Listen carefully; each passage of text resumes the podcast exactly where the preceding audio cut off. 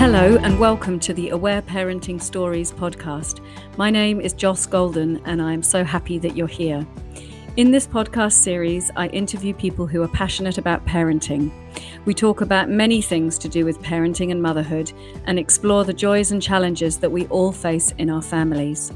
The aim of the podcast is to share more about aware parenting, to inspire us all on our parenting adventures, and to support us all to raise our children with more awareness, connection, and love. Hello, and welcome back to another episode of the Aware Parenting Stories podcast. Today, I'm really happy to welcome back Jai Singh. Jai, thanks so much for making time to come back and talk to us again. I really loved our conversation last time, and I'm looking forward to seeing where this one takes us. I am equally excited to be here, Joss. Thanks for having me again. So, Jai was in episode 61, and we had a really lovely conversation there about fatherhood, about how we can support fathers to, to come on board with a more conscious way of raising our children, about some of the challenges that fathers face in this parenting journey. And we decided that we would have another one and dive a little bit more into some of these topics and explore some other things too. So if you haven't listened to that episode, I really highly recommend that was episode 61. And just to briefly introduce you, Jai is a men's coach who works with fathers on their relationship with themselves and their partners and their children and their sense of purpose in life. And I'll put all the links in the show description to all of his wonderful offerings. So maybe we could start the conversation today. We talk quite a lot on this podcast about how difficult it is for us to be raising our children in this conscious way when at the same time we are also living in a way that is so far removed from how we actually evolved to live and what we as a species really need in order to thrive. And if we look back at our ancestors and the way that humans, for the vast majority of human history, like 200,000 years of human history, humans lived together in groups where the primary focus of the, the group was the well being, the thriving, and the survival of the group. And how, in that process and in that way of living, we of course had access to support and our children had multiple figures with whom they felt attached and, and who were safe people to support them. And we had companionship within the roles of parenting as well. So we weren't doing this in isolation, which is often what makes it so incredibly difficult to, to parent in this way. So I'd love to start there looking at you know the stresses of how we're living now being so far removed from how we evolved to live as humans and how that impacts particularly fathers and fatherhood experience. That's a great great topic. It's a huge topic. Yeah, yeah. Um, got four hours. got a lot of directions with but i mean some of the things that pop out for me in that overarching topic is i mean one we are i think tribal beings by evolution and we are trying out this experiment right now of living for the most part siloed off in little boxes with small nuclear families so we don't have you know kind of multi-generational homes any longer and we don't kind of spread the load out of raising children and also i think having a, a, really active role for let's say the elders in our culture. That is you know kind of absent. A lot of times folks as they age are you know they're ending up in a retirement home of some form or you know they're being cared for but they're no longer seen as the source of wisdom and support. And i think the the lack of that tribal community just puts a lot of added pressure on especially young parents mothers and fathers in those early especially those early years but through the whole parenting journey not having other you know significant figures in their children's lives creates a lot of challenges. Another i think big piece that we've lost in our modern culture are the rites of passage that often accompany tribal culture. And that uh, lack of you know those rites of passage are ways where a lot of times we just in many ways we just kind of keep our kids siloed in schools as a place to just kind of organize childcare through age 18 or, or beyond. Um, and we don't give our children a defined role or a way to contribute to their family or their tribe or their community. Um, and kids i think a lot of times they especially as they move into teenage years they yearn for something more substantial in terms of how they can show up and contribute and we don't offer that and so i think a lot of the behavior that many teens find themselves in in terms of acting out is is partly contributed to because of the lack of a defined role and just kind of being you know their main purpose is being being in school um, a lot of times. And I think along with that, that we don't have formal rites of passage for, you know, men moving into fatherhood or adulthood or boys moving into manhood um, that prepare us for the intensity that is required, you know, in, in that journey and the ways that it humbles us. And so we have a lot of men you know, as fathers, but I think who just aren't aren't ready to square up to the intensity of fatherhood and instead find themselves wanting to escape or numb out from the experience and aren't willing to meet it head on and deal with the emotional discomfort, the physical strain and challenges of, let's say, sleep deprivation or just the emotional grind of, you know, our, our kids. So I think there's this, there's so many different ways. Those are just a couple of them. I mean, another big thing too is that we, we evolved to be mostly outside all the time. And now, for the most part, we spend huge amounts of time indoors and we spend a lot of time in technology and we're also way overstimulated. Um, and so our kids are overstimulated. We're overstimulated. Our attention is on a thousand different things. There's an expectation to be available all of the time, and our brains aren't designed to be able to take and process all of that information and, and sensory stimulation all the time. And so we're, we're we're conducting this massive experiment with humanity right now in our kind of modern day culture um, that is a huge departure from the kind of roots of humanity. Yes, indeed. It's really it's it's almost unbelievable when we think how far we've moved away from our natural ways of living in, in really quite a short period of time. If you're thinking of the whole of human history in an hour, it's only really in the last five minutes that we've been starting to live in this way, and really only in the last I don't know, 30 seconds that we've been so overstimulated, so disconnected from each other, and living in a way that pushes our nervous system almost constantly into these chronic states of, of hyperarousal and stress. And the only way to deal with that is to then go into these chronic states of dissociation and numbing out. It's very, very hard to navigate that. So you're kind of going from one to the other, but in this chronic state of your nervous system not being in a calm, balanced, connected, relaxed state. And I, yeah, I'd love to talk to you a bit about that for fathers because the impact of that experience on our emotional and physical health is now really well understood. And yet, here we are just pushing through, carrying on, so I wonder what you would like to say about that in relation to fathers and how fathers might be able to counter some of that, to bring more calm, relaxed, connected, balanced nervous system periods into their daily life. What, what do you find helpful to support fathers with that? So I think one of the biggest things is just first there's an awareness piece around it, right? That that's what is happening and how we're not really that over the course of human evolution we haven't really we haven't evolved in a place where we have so much you know so much demand on us both in terms of the amount of work and just expectations we have you know the the kind of modern level of demand on any parent but i mean uh, fathers in this example is extraordinary in terms of the number of responsibilities we carry and many times it's kind of independently or by ourselves within a household.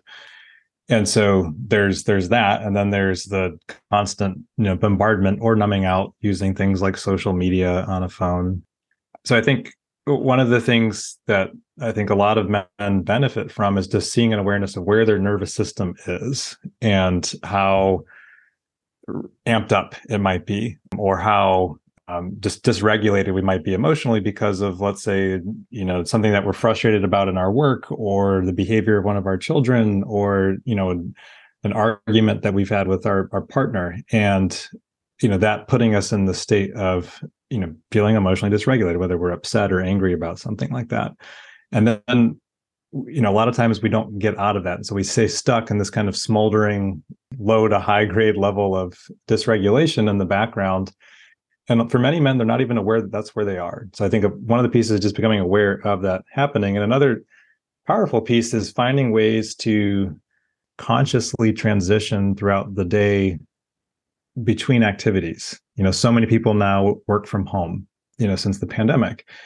And you know, when we go from let's say our our home office working to 7 seconds later we're in the living room with our family and we haven't chosen to make a conscious transition to let's say just take a few big deep breaths or maybe do a breathwork practice or go outside for a short walk or maybe exercise at those transition points to allow ourselves a little bit of a nervous system reset and to then be able to show up and be ready to then hold space for whatever's happening in the home environment, right? Whether it's a kid that's had a hard day at school or it's a partner who just needs a listening ear.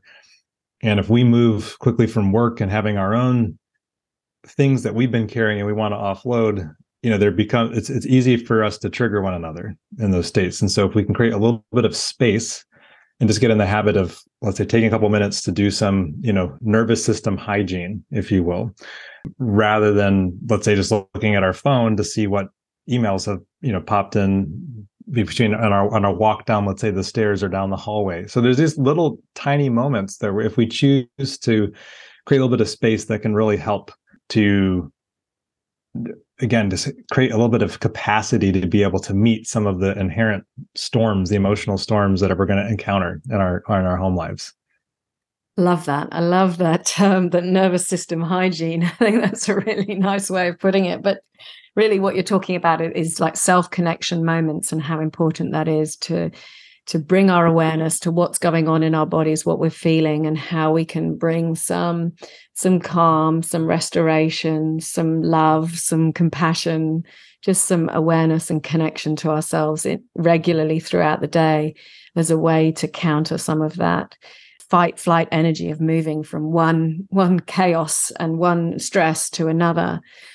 You know it's interesting i remember somebody saying something about how when you when you go to open your computer in the morning and you're checking your emails you know, it pushes your body often into this uh, response to threat that we are physiologically designed to have in order to survive. But it's not actually a survival situation when you switch on your computer and you're opening an email, and yet your body experiences that as as such. So I guess it is a really it's a really powerful way just to bring some awareness into what's going on, how we're feeling, and and these states that our body goes into, and how we can support ourselves to come back to balance. But that's a lot to learn, isn't it, for for people to to understand? How do you go about explaining that to men that you support?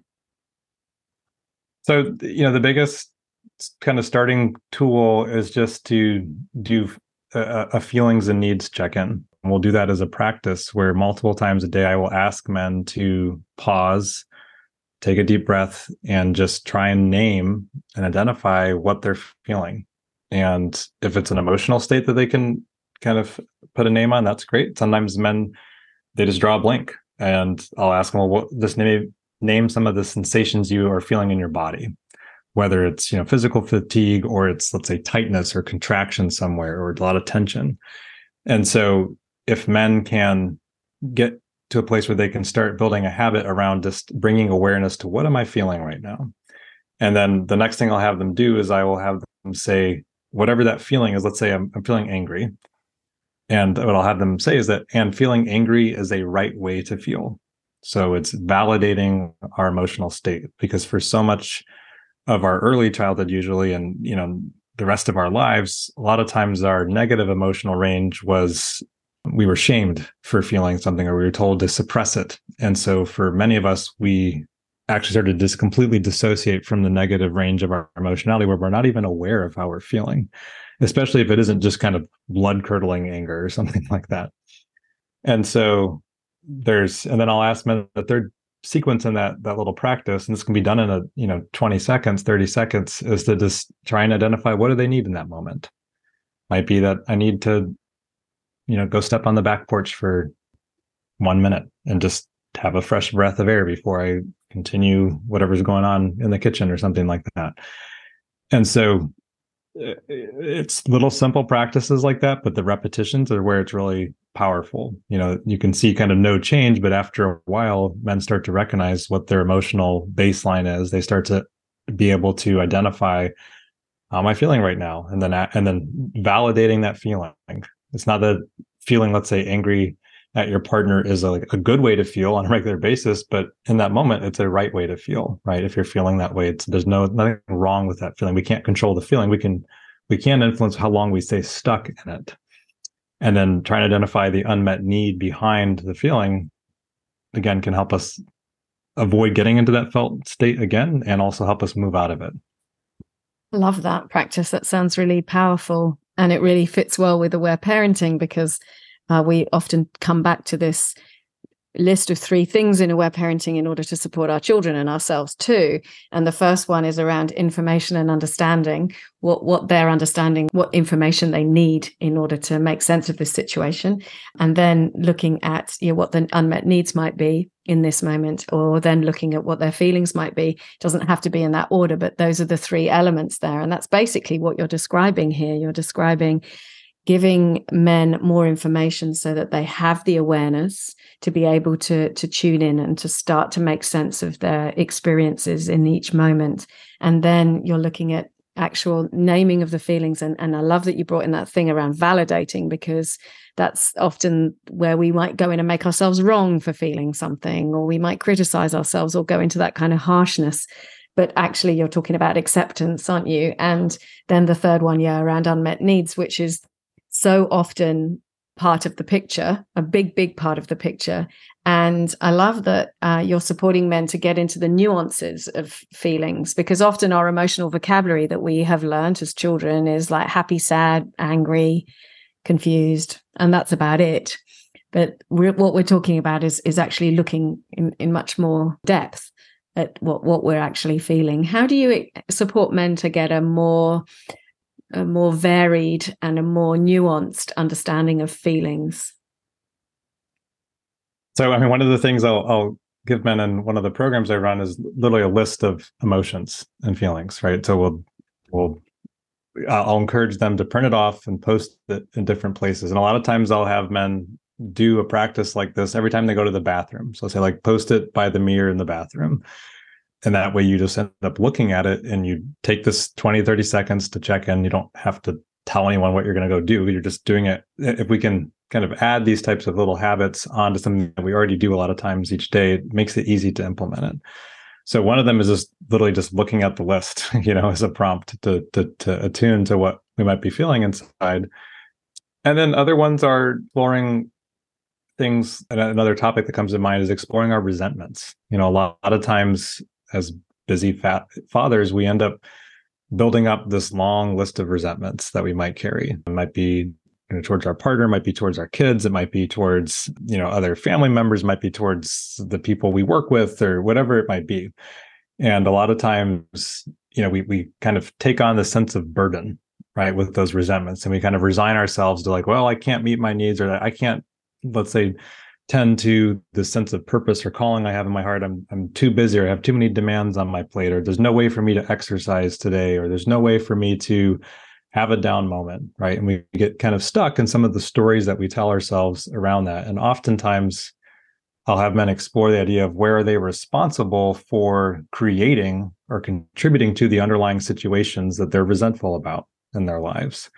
And a lot of times just starting to kind of sift through these things that are let's say underlying the surface level disagreements or arguments or tensions that might be present in a home starting to look at well what what are we like what unmet needs again are often the sources of resentment like where what what are we feeling frustrated about or what's going on under the surface? And so just starting to explore that landscape that a lot of times we're not talking about in a household at least on a regular basis. Um, a lot of times it's a area of conversation that can be triggering if we haven't regularly talked about it with a partner and had a healthy, constructive environment or container for conflict. And so those types of things I think can really help men start to unpack where am I? How am I feeling? What am I frustrated about or what's going on? Because a lot of us carry all this stuff and then we just we keep shoving it under the surface, keep shoving it down, keep shoving it down, but eventually it, it comes out sideways, whether it's, you know, some snide comment or it's, you know, us blowing up at a kid when the kid's behavior is totally reasonable, but it's,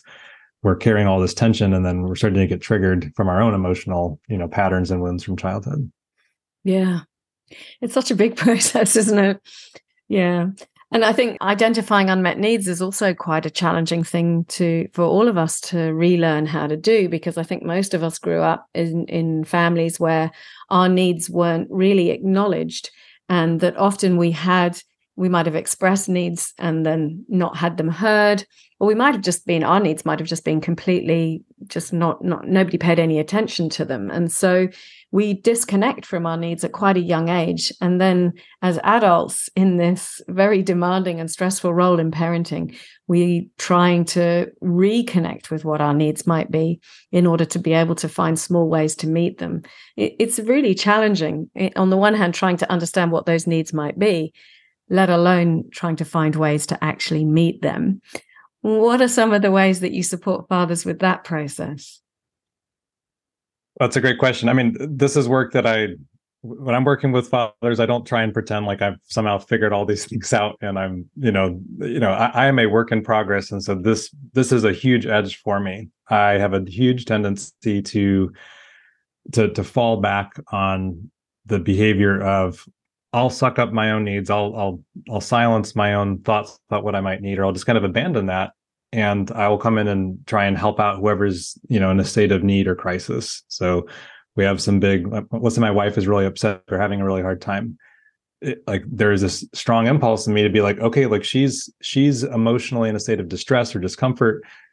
That becomes something that triggers my you know my old kind of patterns of wounding. It might trigger my dad feeling frustrated or upset about something, and then I'll have having watched my mother as a kid abandon her needs or not be attuned to them, and then start attuning to like what is what can we do to get dad more regulated again. And so I saw that behavior modeled a lot and started to copy it. And you know, so in my own relationship, I will frequently, if someone's having you know a big display of negative emotionality, I go into a fear response, and so I'll end up you know kind of checking my needs at the door and just kind of forget about them. And that might be fine for a short time let's say a few hours or a few days or a few weeks depending on what's going on. But over time then resentment builds and i'll start to feel frustrated silently towards my wife that hey i haven't had a chance to meet my needs or let's say i've no longer been able to exercise on a regular basis because of you know some you know kind of chaotic stretch of parenting that's that's come about. And you know then at some point i'll blow up you know i'll get frustrated and i'll take it out on one of our kids or on her and so so bringing bringing that whole dynamic into awareness and then proactively starting to vocalize what are my needs right now and doing the feelings and needs check-in that I work with other men. So so these are things that I'm I still have to actively work on. You know, the the emotional intensity gets ratcheted up in my home for a little while and I find myself right again struggling with abandoning my own needs and forgetting to tend to myself in the same ways that I need to thrive and to be able to show up fully for for fathers. And so this is work that I'm, I'm doing on myself and I'm doing the practices right alongside men and some of the programs that I'm doing around this. But a lot of this, I think, stems to forcing ourselves to ask the uncomfortable questions of what do I need and and now how do I vocalize that need? How do I communicate it? Even if it's going to be, let's say, initially met with some resistance or a reaction from my wife because she hasn't gotten her needs met. And to get out of this, you know, kind of no one can win, or if someone's going to get their needs met, someone else has to be losing, right? This kind of either or mentality to how can we actually both meet our needs, you know, with a little bit more creativity here. And so uh, I think awareness again comes is a big piece of it. Courage, frankly, is a big piece of it. Is a lot of men, I think, need to they end up having to cultivate more courage. I, am the same way. Like I have to cultivate more courage to actually own my needs, to vocalize my needs, to consistently hold boundaries about a need that I need to fulfill. Um, it doesn't mean that I'm I'm completely rigid about it, but let's just say that I I need to regularly have at least some amount of exercise multiple days a week. Let's say five plus days a week. I want to do something. Doesn't mean that I I always have to do it right at the scheduled time. If I need to switch it, I can. But then it's following up and actually making sure that still happens. Right? It's kind of negotiating those kinds of things. So I don't know if that's answered your question, but I'll just say that it's a big edge that I I still find myself wrestling with, and I'll make progress, and then life intensity gets ratcheted up, and a whole another level of growth is you know is presented, or an opportunity is presented, and it's uncomfortable. Yeah, I think it's a work in progress for all of us to to relearn how to connect to all this. I presume you're familiar with the work of Marshall Rosenberg and nonviolent communication, and I think they had. I mean, their needs and feelings inventories are so so helpful for for getting more understanding and awareness and clarity about what specific needs might be unmet or which of the many really speaks to you most in this moment. and then yeah, finding ways to do it. And I think what I'm often reminded of and when i'm listening to you speak I'm, I'm thinking about it often when you're sharing is is how we need to make space for reflection and how we need support in this process. It's it's really very very very difficult. I'd say probably impossible to be doing this by ourselves without connection to others who are also doing it and without support and and help to get real clarity for ourselves about where we're at in this current moment what we're feeling what we're needing it's uh it's it's so much easier if you have somebody sharing the process with you and supporting you in that journey wh- whether you are coaching others to do it or whether you're right at the beginning of the process yourself. Absolutely. I, I mean i think having some form of community where we can go to to process and explore and at times offload what we're carrying you know get some reflection or challenge or compassion or support around it is huge. Um, you know, I sit in a couple of circles where, you know, there are men who are my peers and they are some of my kind of most go-to resources when I'm having a moment of, let's say, my own internal emotional crisis, rather than trying to just kind of, you know, ride the waves of myself. Sometimes it's really supportive for me to just call one of them or to just leave them a long audio message just vocalizing where I'm at. You know, leave them a little rant or, you know, just kind of this emotional offloading with one of them. And it just gives me a little bit of space. And, and what's really helpful is to have a men who can relate to my experience as a father in the situation and the challenges around that, and be someone who is completely neutral to the situation there are times that my wife can let's say be someone who's my companion and helping me work through emotions but when the conflict is with her it's harder right for us to actually be able to navigate that. So having people on the outside who are available either for let's say a live conversation or who can just be the recipient of a message that may not be listened to in real time those i find to be really powerful tools. Um, you know, sitting in a men's circle on a regular basis, I think is extremely beneficial for fathers. It was one of the most powerful pieces of my own journey as a father when I first started to sit in a men's circle for fathers, maybe about a somewhere between a six months and I think a year into fatherhood, I started to do that. And it was just such powerful medicine for me. Um, to have other men just sharing different challenges, but the same caliber of challenges, the same hardship, and all these areas where I thought I was alone dealing with these things and realizing, whoa, pretty much every dad is, whether or not you see it on the surface, is wrestling with a lot. And he's under a lot of strain and stress, or he's got these pains and these challenges that he may not necessarily vocalize or show, but uh, they're they're very real. So I think as we start to build up, let's say, an emotional awareness and vocabulary, it's also really useful to be in community and have the support of some particularly neutral, you know, support that is there for us and we're there for them.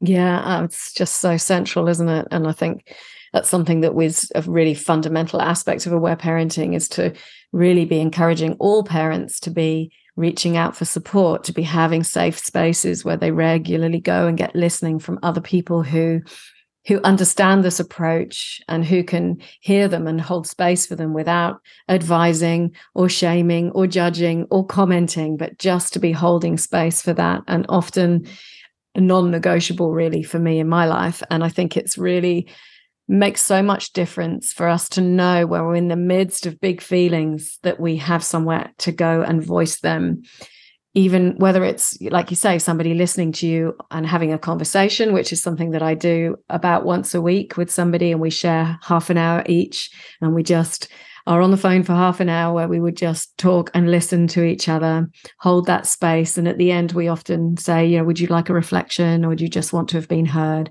And then we share the other person then does the same thing and in addition to that, I also have two people who I send voice notes to and who send voice notes to me. and the combination of, of those three people in my life who I connect with very, very regularly, I mean, pretty much daily with the voice noting and at least once a week with the with the listening partnership, it just has completely transformed my my parenting journey and my experience of being a human outside of being a parent as well. And I wonder how we can support more men with this because I think increasingly women are understanding or, or, receiving this information in spaces where they have access to this kind of support. But I think in the wider culture for men, there is still quite a disconnect between, I suppose, willingness to be vulnerable and to show up and to and, that impression in our culture that vulnerability is somehow weakness so how how can we encourage more more men to to understand the universal need that we all have for this and then to start taking steps to be able to actually be willing to reach out and to receive this kind of support and to be offering it to other men too. Yeah, it's I mean such a fundamental challenge I think that we face, you know, kind of collectively as men and and fathers in particular because I think fathers often just have a level of emotional intensity in their lives that's so ratcheted up. Um, you know, with especially, I mean, at all at all stages of parenthood, just the the intensities evolve over time. Um, I, one of the biggest things I think is just debunking the myth of the the lone wolf path. Right. I think a lot of times we we get stuck in this paradigm of assuming that the the path of strength is the path we take alone that we have to keep all of the challenges we face bottled up inside that we can't express any of it for fear that it'll it will be perceived as weakness. And so the lone wolf path being you know admired or, or revered in our you know in our kind of t- modern day culture. And what is true is the opposite in that you know the path of lone wolf is not necessarily a productive path or a strong path to be taking it's often one where we're we're actually af- afraid. It's a, it's a path I think that a lot of men end up taking out of fear of being perceived as weak or being perceived as flawed or you know having some type of problems in their lives. And so, you know, I think one of the most beautiful gifts of authentic male community is when we allow ourselves to be vulnerable over time, we we we also allow other people to see in us and reflect back all of these warped, you know, limiting beliefs that we carry or just kind of misinterpretations of reality about how we can't meet our needs or why we can't do something or how you know just like having for me at least personally having other men who have seen me in my points of you know humility of being on my knees of being brought to my edges or or you know just to, to moments where i feel like i've failed you know, as a husband or as a man or as a father, um, where I haven't shown up in the ways that I've wanted to. And to have men who've seen me in those moments and can lovingly and compassionately hold me in in my you know moments of challenge and also offer me reflection or offer me you know some much needed insight into where my kind of uh, living in a kind of warped or detached version of reality when you know or just i've maybe i need support around something. And so i think a lot of a lot of us as men we we assume that vulnerability means weakness. Vulnerability means you know having to admit that we somehow aren't good enough at, at doing something. And that's kind of comes at complete odds with this you know cultural desire of like i must project strength and, and capability. And so I think for men to kind of rewrite the the story around what vulnerability is, and I just I would define it as allowing ourselves to be seen in our humanity, in the imperfect, flawed, but ultimately perfect form of ourselves, and that that's such a huge actually source of strength right? And it's the source of all of the i would say bonding that comes about in the men's circle comes from vulnerability. It's not from a bunch of men trying to get even stronger or more you know better at carrying their armor around. It comes from men being being willing to be real about what's hard about what they're struggling with um, about what their edges are. So i think the biggest way to help men kind of break that apart is to get men to try out sitting in the, men's circle that's facilitated by someone who can hold a space where it's safe to express vulnerability. And one of the biggest things to do is to model that, right? When men see another man being vulnerable, it puts their guard down. And so uh, one of the things I try to do when I run, you know, whether it's a local men's circle here or a program online is I model from my own life. Here's the places where I'm struggling. Here's the places where I feel like I'm missing the mark, or here's the places where I'm being worked right now. And I don't feel like I'm getting it right, or that I'm, I feel just so pushed to my edge or beyond it. And that often just gets men to open up very quickly rather than trying to pretend like we've somehow got it together, you know, in every, every corner of our lives. Yes. Yeah. It's about being real, isn't it? And I think what I was really touched by when you were talking there is providing spaces where men feel that safety to be able to express. And I think that's true for women too. And because of the way that we were raised, it wasn't safe to express feelings for the vast majority of us. And so we can really see how the impact of us being raised in that way is that it, we have to relearn how to feel that safety and to and that's that's difficult because you know all of our lives we've tightly held in the way that we feel in order to stay safe. And now we're having to learn how to feel safe and to be open to actually exploring what we're feeling and sharing what we're feeling with others so it's really tricky. And of course, then we can see how important it is for us to be offering this to our children. So our children grow up knowing that it's safe to show up and be who they are in the full authenticity of their expression of, of, of them, however they're feeling in any moment. And for us to try to be there to hold that space and, and to welcome them and to love them unconditionally. So it, it's really difficult because on the one hand, we didn't receive that and we're having to unlearn all that stuff for ourselves whilst also offering completely the opposite to our children so that they are able to grow up and, and, need less of this unlearning when they reach adulthood and to be carrying less of that baggage from their childhood through into their adult lives. It's a lot to be doing, isn't it? Oh, yeah, that's so, so well said. I think we might have touched on this a little bit in our last conversation, but I think one of the big kind of paradigm shifts for me was starting I, I think i i came into fatherhood wanting to do it perfectly you know and i wanted to not repeat the things that i perceived as let's say some of the shortcomings or mistakes that my parents had made. Um, and i wanted to let's say build upon the things i thought they did well but I, I set this this lofty high bar for how i wanted to show up as a dad and in reality there's no way i was going to continuously be meeting that bar and i think the the learning for me was recognizing that it's only when I start to make mistakes that a I can bring awareness to uh, what patterns or baggage I'm carrying that prevent me from actually parenting, let's say at the level that I want to show up as uh, or at. And the other big piece of it is that that's the moment where we teach our children how to be human, right? It's it's in our moment of making a mistake that that's where the great lessons come from. And we can actually model for them like this is how we handle conflict resolution or this is how we handle making a repair. This is how we handle ourselves when we've made them like when we've messed up in some capacity. And showing them what that looks like and I, I think there's just there's such a need for more of that especially amongst men to openly let's say apologize when they they mess up and to name you know, this is what I wish I had done differently. And I'm sorry that I did this. And having that conversation and, and being able to name it. Cause I think a lot of times when we were growing up, you know, especially our father figures, they wouldn't necessarily name things that they would they were holding or like oh i wish i hadn't done that. That was a mistake. They a lot of times that just wasn't named. And so we don't necessarily have an embodied memory of how to do that. So we have to kind of fumble our way through that as as parents.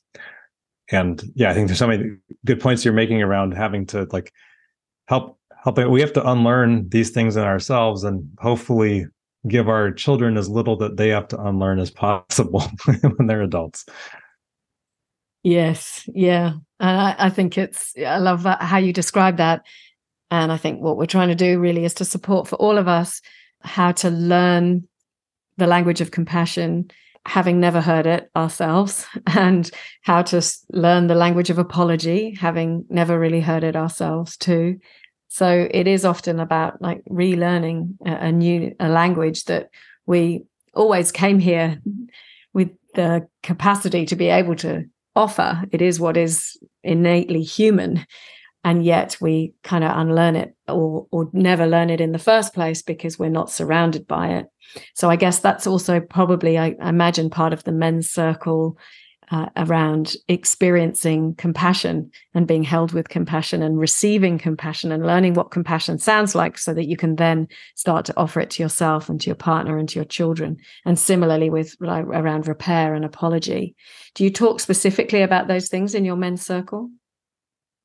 It, just depends on the environment, what's coming up, and where men are at. I mean, a lot of times men that are are drawn to start participating in a men's circle, I think already have a level of awareness in their parenting that that it's messy and they need to own their times of mistakes. And so a lot of times the men that are in circles or programs with me, they're they're already at a place where they are they might already have a tendency to apologize when they know that they've messed up or to name something that's gone awry. But I think a lot of times what we end up doing is we deepen our ability to meaningfully hold our our, our child and, and their emotion, emotional state, and not just want to make a repair so that we can feel better, frankly, about what we might have done wrong, but also just hold the child and, and their feeling of hurt and to validate that feeling for them you know in that whole process. And so i think just navigating navigating that that whole bit of work that we need to do in parenting more skillfully with more capacity so how do i my kid is really angry with me let's say about something or frustrated about something that i've said or, or done or their perceived sense of unfairness in a moment or whatever it might be how can i increase my capacity so I can actually hold space for their feelings and not get swept away. Let's say my daughter's big emotions about the fact that she's not going to have a phone yet, um, you know, and things um, along those lines. Instead of just getting frustrated and stuck in my own emotional storm in response or re- in, in reaction to what she's what she's feeling.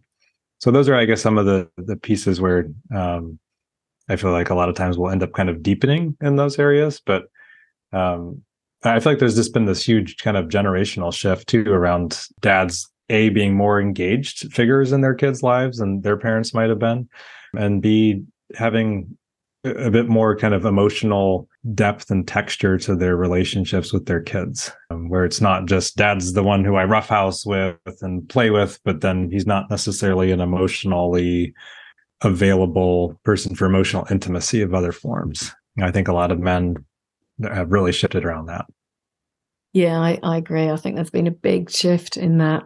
And and it makes so much difference to to children's lives and to and to the whole family actually when men are having more of that emotional depth and capacity to to sit with discomfort both for themselves and to sit in the discomfort of their children's big feelings too so, do you talk specifically in your groups too about that in in parenting and and give support and guidance to men in in how to be in that? Because often it is, well, for some men, I suppose it's often easier to do more of the play and the roughhousing and the laughter connection with their children. But there's so much value in in learning how to sit with big feelings and to hold space for big feelings in our children. Do you talk specifically about how we can support more men to be able to do that? Yeah, that, that's a big topic that I definitely do a lot of work with men around is I would say building or expanding our capacity to hold space for the emotional storm and whether it's of a partner or it's of a child. And essentially just giving men a a little bit more awareness of where their triggers lie right? And so exploring the terrain of okay, I'm likely to get triggered in a situation where my partner is really angry and dysregulated because that's triggering a situation that was present in my childhood home or home of origin. And I didn't feel safe then. And so it was a natural reaction for me to drop into my reptilian brain as a kid and just just bringing awareness to the fact that that happens and then i i'm showing up from a place of reactivity and a survival instinct rather than a place of openness And a lot of times we might carry that leftover trauma, and maybe not necessarily as severe or intensive a trauma as something that we might typically associate with that word, but a lot of times we carry these these patterns from childhood where there there might have been a more intense level of fear or even a concern for our survival. Let's say dad is really angry and upset and if he goes a couple notches further i might literally get hurt quite badly by a dysregulated parent. And so a lot of children i think carry this sense of fear in the face of really intense or dysregulated anger so for me personally i'll carry that from my old relationship with my father and my daughter gets really dysregulated and i will really find it hard to not drop into my own reptilian brain and start to get dysregulated myself because I, even though I've got my seven year old daughter who isn't going to hurt me in any way of significance, you know, physically or really emotionally, she's eh, she's still triggering that pathway. So just bringing awareness to okay, that's going to get triggered. Can I now that I am triggered, can I still stay connected to my breath or to my feet in the moment, you know, being on the ground? Can I stay connected? Can I stay in my body at least a little bit as opposed to getting completely swamped out by those big emotions that that person's having, my, my daughter in this case, and my own emotional reactivity to it. And so, you know, I'll do physical practices with men to help them practice being in the state of of either mild to eh, relatively extreme discomfort and staying present with it and watching where am i going in the state of physical discomfort? And how am i trying to escape the discomfort as opposed to just being with it? Can i be present with it? Can i smile into the discomfort? And so we'll do practices whether it's breath work or physical practices that actually help men expand that capacity to sit with discomfort and we'll do it at a time where the discomfort let's say is physical it's not emotional but it gives men a chance to to work with some tools that they can then take into their lives where there is an emotional trigger and with some more awareness and some more tools they might be able to show up differently now it might be that they success literally could be just showing up differently 10% of the time at first in these triggering situations we can't have this expectation of oh now I know what my triggers are and I've got this little tool. I'm not going to get triggered anymore. It's like fat chance. We're going to get triggered over and over again. But can we start to just make these incremental shifts that over time become really powerful and profound? But yes that's absolutely something that i think men can work with. And i find that there's two things i'll work with men around. One is can we bring awareness to and help dismantle some of these longer triggers? And the second is can we build more capacity to hold hold those emotional storms both within us and others around us? And some of that is building our capacity with some of these practices. And part of it is just taking care of ourselves so that we're not showing up with no room left in our nervous system to then hold the additional intensity that we might encounter. So, can we exercise? Can we have downtime? I do a guided meditation, uh, essentially nervous system regulation meditation every day. Um, it might be as short as five minutes if that's all I've got time for, but at least do it. The days I don't do it, my wife knows. She's like, "You didn't do your Joe Dispenza meditation this morning. And so, you know, th- those are the kinds of things that I'll I'll offer men, and that, that's that's really a profound part of the work that we'll do. I love how you describe that. I think that's really, really powerful. I would really love every father in the world to hear that last answer. I think that would be amazing. And I loved how you brought in the sense well, first of all, the real compassionate understanding of how hard it is when we find ourselves in those moments where there's something about our children's behavior that is touching deeply painful parts of ourselves. And the the fact that we do have the ability to bring our awareness to that, to increase our understanding of that, and then to start to implement practices to support us in those moments. But I also really loved how you're talking about the fact that they're actually a real powerful gifts in these triggers when we're able to see it that way, because it's actually showing us exactly which parts of us would love some eh, tenderness, some love, some acknowledgement, some care. And then I really also loved what you're doing about talking about in terms of building in more capacity for ourselves generally in our lives, so that in those moments our nervous system has, I think you said there's no room left in your nervous system. I think that's a really powerful way to describe it. So bringing in these practices that support us to have more room in our nervous system to be able to do it. And so that the next time we face a similar situation that, like you say, pushes us into that reptilian part of our brain, we are able to have more spaciousness to be able to tolerate it or we feel it less intensely, or we feel it intensely, but it lasts less long.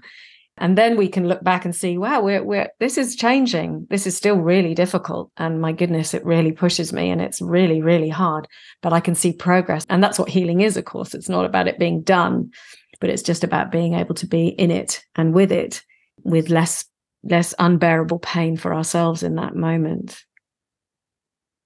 Absolutely. Yeah. I think, I mean, just this last week, my wife had gone for a, a four day retreat and you know during the time that she was away solo dad a lot of it and you know overall did a pretty good job i think of you know holding it together and parenting from a place of presence and love and connectedness with my kids and then after she got back she had a really long drive on the way home and so i let her sleep in the following morning but at that point i think you know everyone been keeping it together my kids are pretty dysregulated we went rock climbing the following morning but it was just kind of this disaster of a morning. And I was also just kind of out of patience and, you know, frustrated and was just starting to uh, no longer be able to hold space for my kids' behavior and was starting to feel frustrated or just, you know, saying things that, you know, I think probably made my daughter feel a little shamed.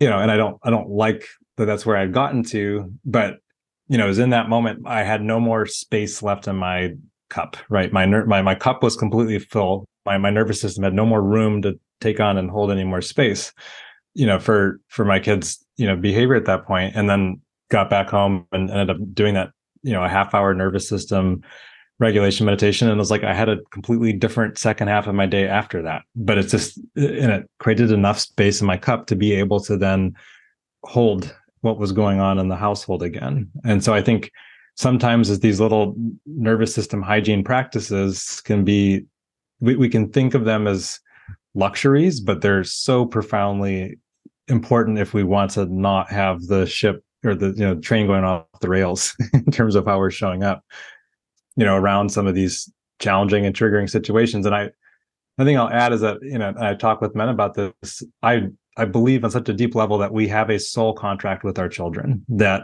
we have this soul level relationship with our kids that we, it's a it's a mutually kind of picked out relationship between parent and child and we are going to present some parenting flaws and probably, you know, hurt and wound them in ways that are part of their kind of life's work.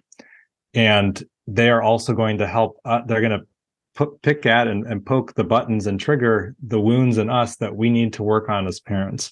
And there, I believe, is this contract where that's the work that we're going to be doing as souls together in our parent child relationship. And when we can orient to what's going on from this place of this is here for our our kind of evolution and growth as humans it it kind of takes away some of the edge. It's not that the individual situations that trigger us aren't still really intense but when we can bring a little bit of space around it and recognize wow thank you. Like like my daughter is helping me wake up and grow here as opposed to she's just the source of my suffering in this moment or something along those lines or frustration or whatever it might be. And having a willingness to have some gratitude for the ways that, that our kids are doing the uncomfortable work themselves of triggering us because it's not pleasant to be around a triggered parent. It's not. I mean if we think back to like how frightening it might have been to anger or upset one of our parents and have to deal with you know those big feelings uh, it's not comfortable. And so our kids are really offering us an enormous gift. It's not easy work. And so anyway i think when we look at it as a soul contract it also it gives us more capacity to forgive ourselves for our inherent missteps and mistakes as parents. Yeah, beautiful. That's really beautiful. And I love that because it really brings this sense of loving connection between us and our children, even when things are really difficult. There's still this really powerful, loving connection between us. And it allows us to see their behavior and our behavior in this really compassionate and unconditionally loving way rather than going into judgment or you know telling ourselves all kinds of really unhelpful things about ourselves or our children in that moment that that makes it all so much worse when we do go into that. So it's a really beautiful way of coming back to this being loving and and being feeling this deep connection with our children which is just so joyful and beautiful and powerful too. Yeah thank you Jai, I'm aware of the time. Is there anything else that you would like to speak about today that we haven't touched on? I know we've talked about a lot of different things, but is there anything else that you think would be really helpful for for fathers to to understand? there's nothing jumping out right at this moment, Joss. I mean, I think that the the soul contract we carry with our kids is something that just was uh, fallen into my consciousness as we were talking. I would just I would reiterate the suggestion to men if you don't have some form of a men's group or circle or, or forum for where you can get real with other men about what's actually going on in your life and the challenges you face as a father and be able to talk things through and maybe pick up some tools but at a minimum just have a space to be able to talk and be heard and to be held or, or seen by other men in a way that's not going to be judgmental but instead actually helps you move through whatever challenges you're facing. I think a lot of times men get stuck because they're they're following that the myth of the lone wolf. They're living that out, and they they get discalcified in emotional states, and they can't move through. And part of that is that they don't even have anyone to talk to about what's going on. So the simple act of getting to participate in a men's circle, or even just having a authentic connection with a this one male friend that you can actually open up with and get get real with, I think is this such a profoundly beneficial, um, you know, uh, just ingredient in a men's life that we've we've really lost touch with, and that's one of the things I think that's really shifted since we moved from tribal culture to our present day culture, where you know men don't sit in a circle any longer as part of a normal daily or weekly or irregular kind of activity in the way that we might have done in a tribal setting. That just is no longer there. Maybe it's present, but it's talking about sports or you know just shallow surface level things as opposed to the real substantial challenges that we might face in life so yeah whether it's just it's a it's just a container just to, to be heard or it's a container to do you know more guided work and to go deeper and to learn tools and do practices I can't recommend it enough. You know, I've got a number of offerings for men in, in that regard, but you know, whether it's a local group, I mean, there's something that's also really powerful about doing in-person work, right? If you can find a local in-person group, that's great. And sometimes, you know, the online programs are also really supportive and in some ways like easier to make happen with the busy kind of schedules that we carry uh, as fathers. If we don't have to go somewhere, just can get on a computer or something. So that's what I'll, those are some, I guess, parting thoughts I'll share in terms of suggestions. Yeah, that's beautiful. And I'll put all the links in the show description to your website and to the offerings that you have there, which I think are amazing. And if I if I look back now, I mean my children now are 20 and 17, but if I look back now to the early days of parenting, the one thing I would do differently is to get much, much more support and listening and and help. And yeah, much more of that experience of being heard, being held, being seen being understood. And really wish that for all parents to have as much of that as they would like. Yes, yeah, and not try and not try and make your kid understand what your experience is like as a parent. yeah, take that to the right mm. place. yeah. yeah, yeah. Oh, Jai, thank you so much for being willing to make time to come and talk to us again. I really, really love listening to you speaking, and I can really imagine that fathers are going to get so much out of this conversation as well as our last one, just around understanding more about what's going on for them in their lives and how that they can get help and some easy practices that they can start to bring into their lives to to cope with the the storms, the emotional storms, and to be able to hold space for the emotional storms that are part of life. So thank you so much for sharing. Hmm. Thanks so much for having me, Joss. Yeah, it's absolute pleasure talking about these things with you. Thank you for joining me on Aware Parenting Stories. I hope you enjoyed this episode. To find out more, please visit my website www.awareparenting.com.au and follow me on social media at Aware Parenting with Joss. I wish you much connection and love on your parenting adventures.